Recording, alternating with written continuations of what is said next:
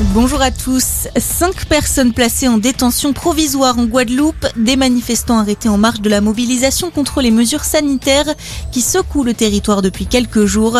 Un mouvement qui s'est poursuivi hier malgré la mise en place d'un couvre-feu. Des violences ont eu lieu en marge des manifestations. Hier soir, le ministre de l'Intérieur a annoncé l'envoi en renfort de 50 agents du GIGN et du RAID. En Autriche, 40 000 personnes se sont rassemblées contre les mesures sanitaires.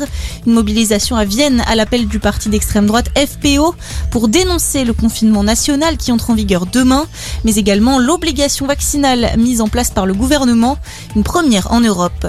Entre 18 et 50 000 personnes dans la rue à Paris hier, une marche contre les violences sexistes et sexuelles et pour demander des mesures au gouvernement face à ce phénomène. En parallèle, quelques centaines de gilets jaunes ont également manifesté à Paris.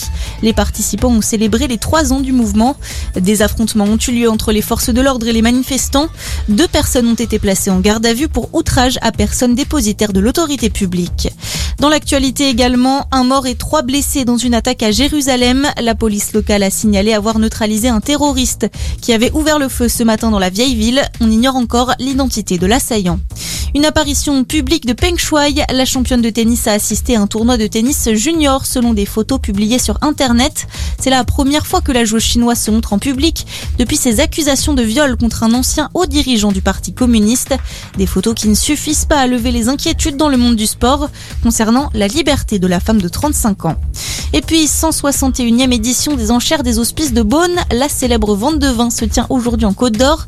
Comme chaque année, les bénéfices d'une pièce spéciale sont reversés à des organisations caritatives. Il s'agit cette fois de la Fédération nationale Solidarité Femmes et de l'Institut Curie. Et on le rappelle, l'alcool est à consommer avec modération. Bonne journée à tous.